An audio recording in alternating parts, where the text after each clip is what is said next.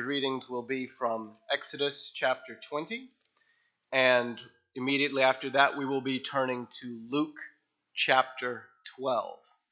So if you want to go ahead and mark that, we're going to be reading first from Exodus 20 and then turning to Luke chapter 12. Our first scripture reading will be from Exodus 20, verse 17. You shall not covet your neighbor's house.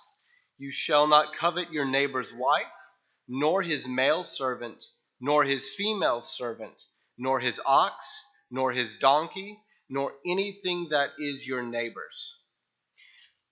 I'll now be reading from Luke chapter 12, specifically Luke chapter 12, verses 13 through 21. Then one from the crowd said to him, Teacher, tell my brother to divide the inheritance with me. But he said to him, Man, who made me a judge or an arbitrator over you? And he said to them, Take heed and beware of covetousness, for one's life does not consist in the abundance of things he possesses. Then he spoke a parable to them, saying, The ground of a certain rich man yielded plentifully. And he thought within himself, saying, What shall I do, since I have no room to store my crops? So he said, I will do this. I will pull down my barns and build greater, and there I will store all my crops and my goods.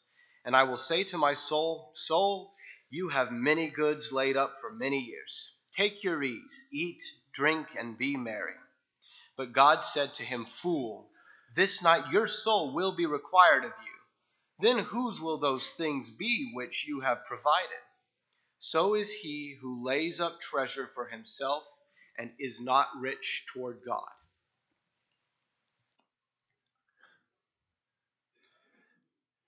We finished this morning talking about Ebenezer Scrooge. And I suppose it would be okay if we started there this evening in my sermon planning, I did not plan this this way to finish up the Ten Commandments in our study that's been going on for several months now and uh, over the period of time and, and uh, occasion. But I wanted to speak especially about what Jesus says about covetousness because I believe that the heart of what you find there in Exodus chapter 20 is given right here in the heart of what the Savior talks about in Luke chapter 12. And so we're going to be hanging out in the, the chapter of Luke chapter 12 uh, this evening in looking at what we talked about this morning regarding giving and being a generous person and being a person who lets their finances serve the purpose for which God created them. I suppose this evening would just be the opposite side of the coin. What happens when you have somebody that believes their finances to be the end themselves, the goal for their life, as opposed to the means of the end to glorify God? What's going to happen is you're going to have a man with a full barn, but a really empty soul, a really empty life. As we look at this chapter in Luke chapter 12, I want you to understand a couple things about this. What prompted Jesus to speak about what he spoke about? If you'll note just for a moment, Jesus is teaching at the very beginning of this chapter about suffering. He's teaching his uh, disciples about the difficulty that's going to come, particularly of being his disciples, about how there's going to be people that drag them into court, and about how it is that they shouldn't worry in those hours about what it is that they're going to say, because he said in that time the Holy Spirit's going to tell you what, what needs to be said. You don't have to worry about that. Speaking about those uh, who were his, his apostles, those early disciples that would have to stand before magistrates and and, and give a testimony about why it is that they believe the way that they believe. In the midst of this, there's a numerable uh, multitude that's following him. You actually take a look at Luke chapter 12 and verse 1. It says that there's so many people following him that there are people that are getting trampled. And out of all this, while Jesus is doing this teaching of his disciples and the people that are closest to him, there is a man who cries out something right in the middle of this chapter. The prompt is for this section of scripture, verse 13. A man cries out to Jesus as a teacher. He says, Teacher, you tell my brother to divide my inheritance or divide the inheritance with me. To which Jesus simply replies, Man, who made me a judge or an arbitrator over you? He takes this occasion to give this principle, which is going to hinge on, or uh, cause the rest of this parable to hinge on what it is that he has to say. Take heed and beware of covetousness. For a man's life does not consist in the abundance of things that he possesses. Let me paint this in just a little bit different uh, way as we look at these words closer. Take heed. This is to see with the eyes, to perceive, to understand, to, we might say, watch out and beware. Here's a, a seemingly military term we'll talk about keeping a guard over. I want to keep this from escaping my eyes. Keep your eyes open, Jesus says, and you watch carefully. Make sure that you've got a guard on this thing called covetousness. Simply defined, it is the greedy desire to have more and more and more. I'm sure that nobody's afflicted with that today in America almost 2020, are they? For a man's life force, for his animation, for his purpose for being here, as Jesus says, is not given, is not for the purpose of exceeding in a completely different number or a completely different measure of possessions or goods or wealth or property. That's not why we're here. It's not about stuff. It's not about gaining more stuff. It's not about, as Moses would say by inspiration, looking down at your neighbor and saying, I want what my neighbor has down the road. We say keeping up with the Joneses having the latest, having the greatest inventions. That is a very real temptation. And wanting to look down the road and say, I want what he has. I am so desirous of them and what they're doing. God says no in the Old Testament. God says no in the New Testament. Take heed and beware. Watch out for, put a guard over covetousness. Your life is not about the accumulation of stuff, materials, property, money, whatever that is. That's the principle that he's trying to get across, not only to this man, but also to these people.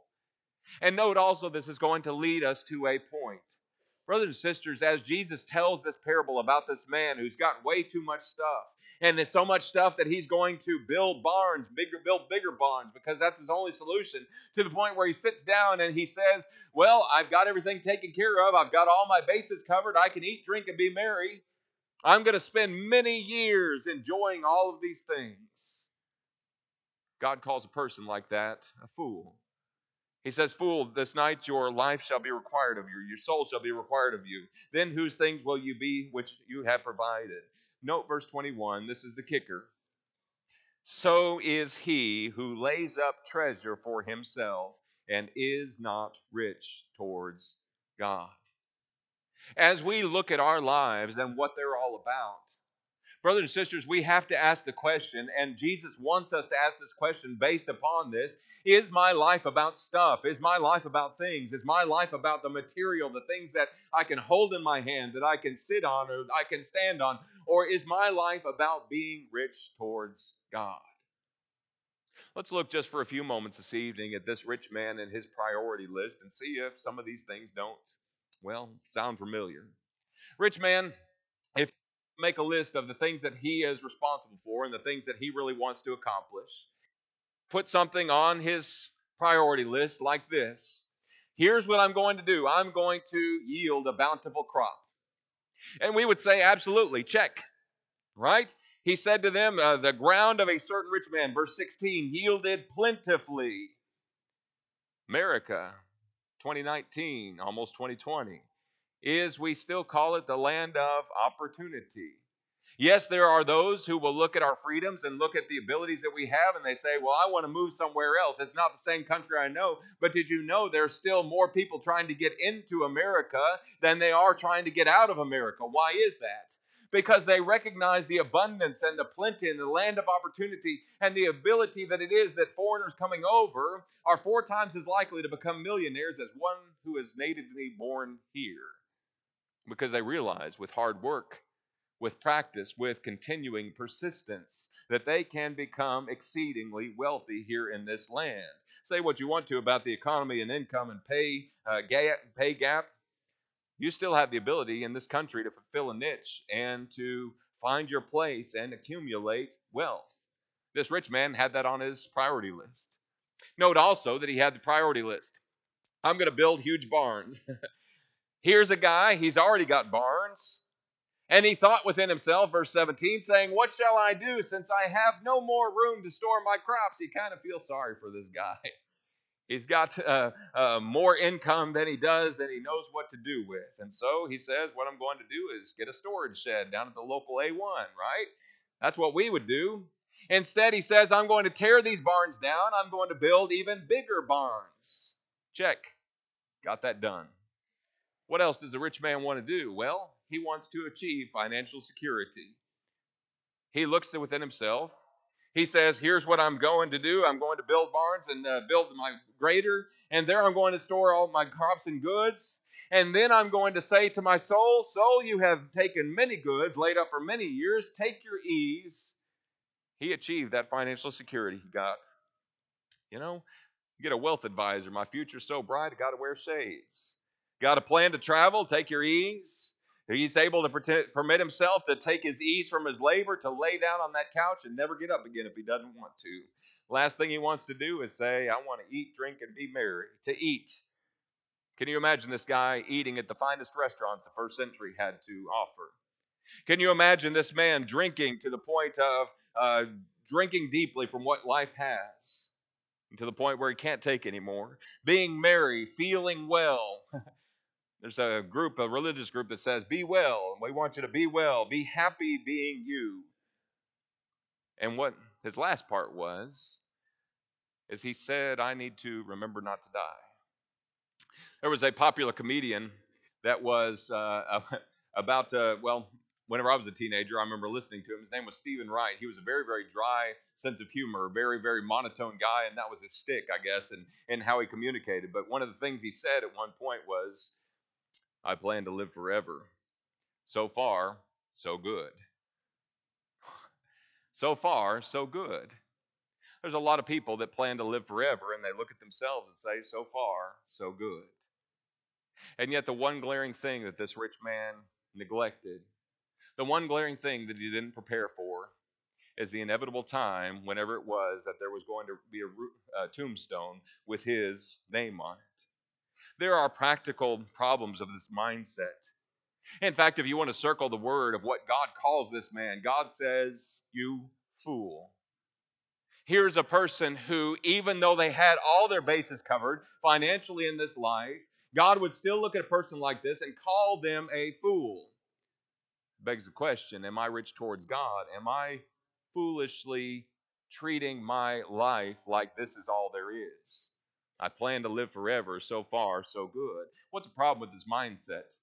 First thing is that we can note is he's short sighted. It's very, very short sighted to do this. This night, God says, it's not 10 years from now. It's not 100 years from now. It's not whenever you're 80 and you're late 80s and you're feeling good and, and all of a sudden you're going to be struck down. God says, this night your life shall be required of you. Have I prepared and planned my life so that if I were to die this very night, that I, my soul would be secure. That my life would be characterized by being rich towards God, as using Jesus' words here in this parable. There's a man by the name of William Randolph Hearst. Many of you may have uh, heard about or visited uh, Hearst Castle over in California. It actually has its 100th year anniversary next year. William Randolph Hearst at one time owned uh, 50 miles of the California coastline. If you can imagine that with how much it is to buy a house now in California, especially one that faced the ocean, you can't imagine how much wealth this man had. He was a stuffaholic. He had 3,500 year old Egyptian statues, medieval Flemish tapestries, uh, century old hand carved ceilings. The greatest works of art from all time. He built a 72,000 square foot house. He acquired 256 acres. He tore down this pool that you see behind it. It's called the Neptune Pool. He didn't like the way the first two times that the builders built it, and so he tore it down twice before it was that he got exactly what he wanted. And the stuff he collected for 88 years of his life. You know what he did then? He died. He died. He was that short sighted. I wonder sometimes if we as Christians wander around in our lives being short sighted. Bible would tell us that if we fail to continue to grow as Christians, this is 2 Peter chapter 1, verses 5 through 8, about how God wants us to add to our faith virtue and virtue knowledge, and knowledge self control, and all those things that He lists there. And He said, For he that has, has forgotten how to do these things, or he who doesn't do these things, is short sighted, even into blindness, and has forgotten he was cleansed from his old ways. He was cleansed from his old sins. I wonder sometimes if we get blinded by the materialism of our world and think that our life consists in the abundance of things that we possess. Are we covetous?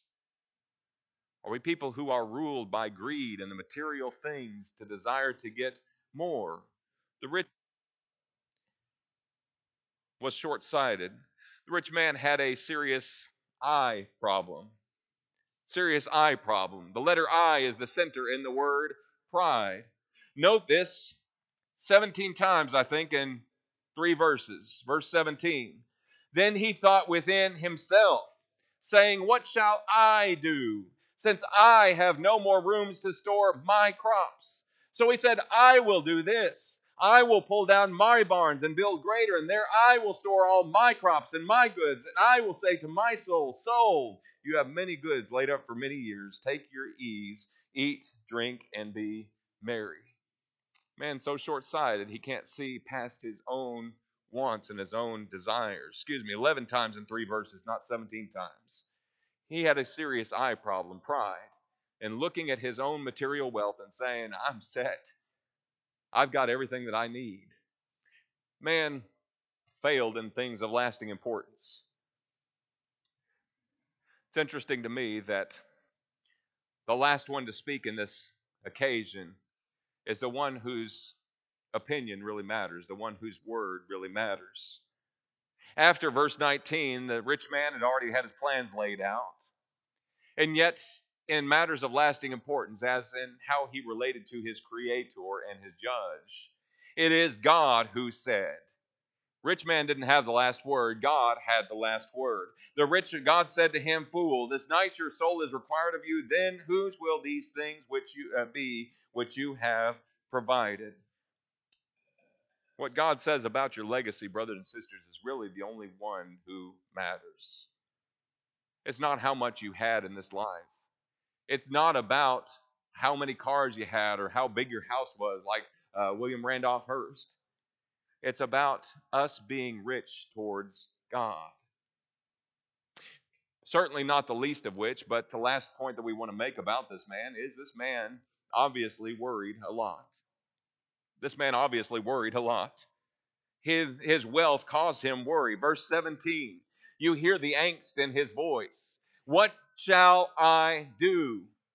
I've got this big problem. I've got these uh, this this income. I've got all these crops, and they're just sitting out there. They're getting ready to rot. What am I going to do? How am I going to handle it? They can't stay out there forever. I've got to, I've got to worry about this. And can you imagine this man? Again, I know it's a story that Jesus told, but can you imagine this man spending sleepless nights trying to get the blueprints and the designs for his barns exactly right so he can make sure that he is set? When it is the psalmist, as we've our young children just sang, the one that's going to be blessed is the one who makes his delight in the law of the Lord. In his law he meditates day and night. You got to imagine a person like that would minimize their worry based upon knowing that they're rich towards God. So, how do we solve this? How do we take care of this? How do we make sure that we are people who are rich towards God? What should our priority list be? Let me give you a couple things, and lesson's yours. Number one, brothers and sisters, we've got to take time to grow a great soul. We've got to take the time to grow a great soul. The way that you grow a great soul is you spend time with the one who can enrich your life like nobody else. And Jesus being tempted in Matthew chapter 4, Luke chapter 4, and looking at what it was that the Lord wanted, or what it is that Satan wanted him to do turn these stones into bread. And Jesus answering from the book of Deuteronomy, Matthew 4, verse 4 Man shall not live by bread alone, but by every word that proceeds out of the mouth of God. What does God want us to do? He wants us to make His word our sustenance. He wants us to be people that hunger and thirst after righteousness, Matthew 5, verse 6. He wants us to be people who are enriched in all spiritual blessings and understand Father, the, the, the blessings that God has given us as a Father. And the fact that we have all spiritual blessing in the heavenly places in Christ. Ephesians chapter 1 and verse 3. Spending time growing a great soul means we look at Jesus and say, How did he go about his life? What things did he prioritize? He prioritized being selfless, he prioritized being a servant, he prioritized himself going about doing good for others. And Philippians chapter 2 and verse 5 says, Let this mind be in you, which was also in Christ Jesus. We have a responsibility in our growing a great soul to look to Jesus, who is the author and finisher of our faith, and look to him and see how he related every day to the people around him, to the situations around him. Understanding what Jesus said in Acts 20 and verse 35, a verse, a, a words of Jesus that are quoted nowhere else in the gospel accounts. It is more blessed to give than to receive. We're back to our lesson from this morning. Take time to grow a great soul. Number two, how do we make sure that we're rich towards God? We make the temporal serve the eternal. Make the temporal serve the eternal. As God blesses us materially, financially, those things, as we mentioned a moment ago, are not ends of themselves but they are means to an end to bless and serve others. And here's the thing as we are conduits of God's grace, as we are conduits of God's kindness, materially, financially, all of those things, as God hands us blessings, we take those blessings and we hand those off to other people. But you know what? As we hand off those blessings, you know what God does? He gives us even more so that is we can hand off. I don't want you to think about your life as a reservoir. See, reservoirs, everything flows into it, there's no outlet. But our lives are channels of God's blessing. Our lives are ways that God blesses other people. And it is that if we decide that we're going to be stingy, we're going to hoard up all of our wealth, and we're never going to do those things, we can expect that it is that our lives are going to be serving the material, the temporal, rather than the eternal. That's why Jesus said, Don't lay up for yourselves treasures on earth where moth and rust corrupt and thieves break in and steal. Lay up for yourselves treasures in heaven, where moth and rust and thieves can't touch those things. Paraphrasing. That's Matthew 6, verses 19 through 21. Where your treasure is, there your heart will be also. Make the temporal, the things we have now, serve the eternal purpose of what God wants us to be.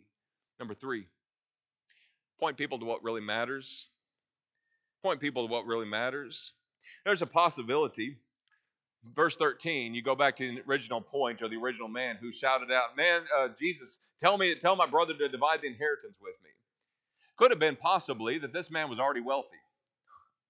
You have somebody that's already wealthy, and somebody uh, says, Okay, Jesus says, Okay, I'm going to give you a $100,000 check and divide the inheritance. What's this man going to do with it? He's already wealthy, he's already got everything that he needs. Well, you become more like this rich man because you don't appreciate what it is that you've got. Instead, what this man seemed like he was doing was sacrificing this relationship with his brother over something as trivial as money. Something as trivial as money, something as temporal. You ever know people that destroy relationships because of money? Because money gets in the way? We're going to really characterize disciples of Jesus that way to say that money is more important than that right relationship with this brother or sister or this person. And how it is that sometimes we can be looking too much at the dollar signs and not enough at the soul that's involved. That's why it was that Paul, in talking about taking a brother to court in 1 Corinthians chapter 6, mentioned the fact that here's these Christians, these brothers in Christ, that over property, over uh, or relationships, or whatever it was, they're taking somebody's taking another one to court before this unrighteous judge, and the judge has to say, "All right, how do you two know each other?" Well, we we're members of the church. We're Christians together. We're brothers in Christ. And this judge kind of going, "Really? And I wonder if God does the same thing in our lives whenever He sees brothers and sisters not behaving like they ought to because things like money get in the way.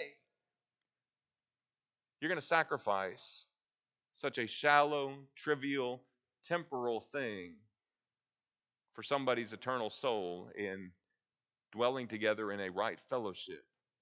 It shouldn't happen. It shouldn't happen. You No. Point people to what really matters. Be generous with your possessions. Be generous with your possessions. This rich man, I kind of wonder what kind of personality and character he had if you were to go and dine with him, if you were going to go and eat with him.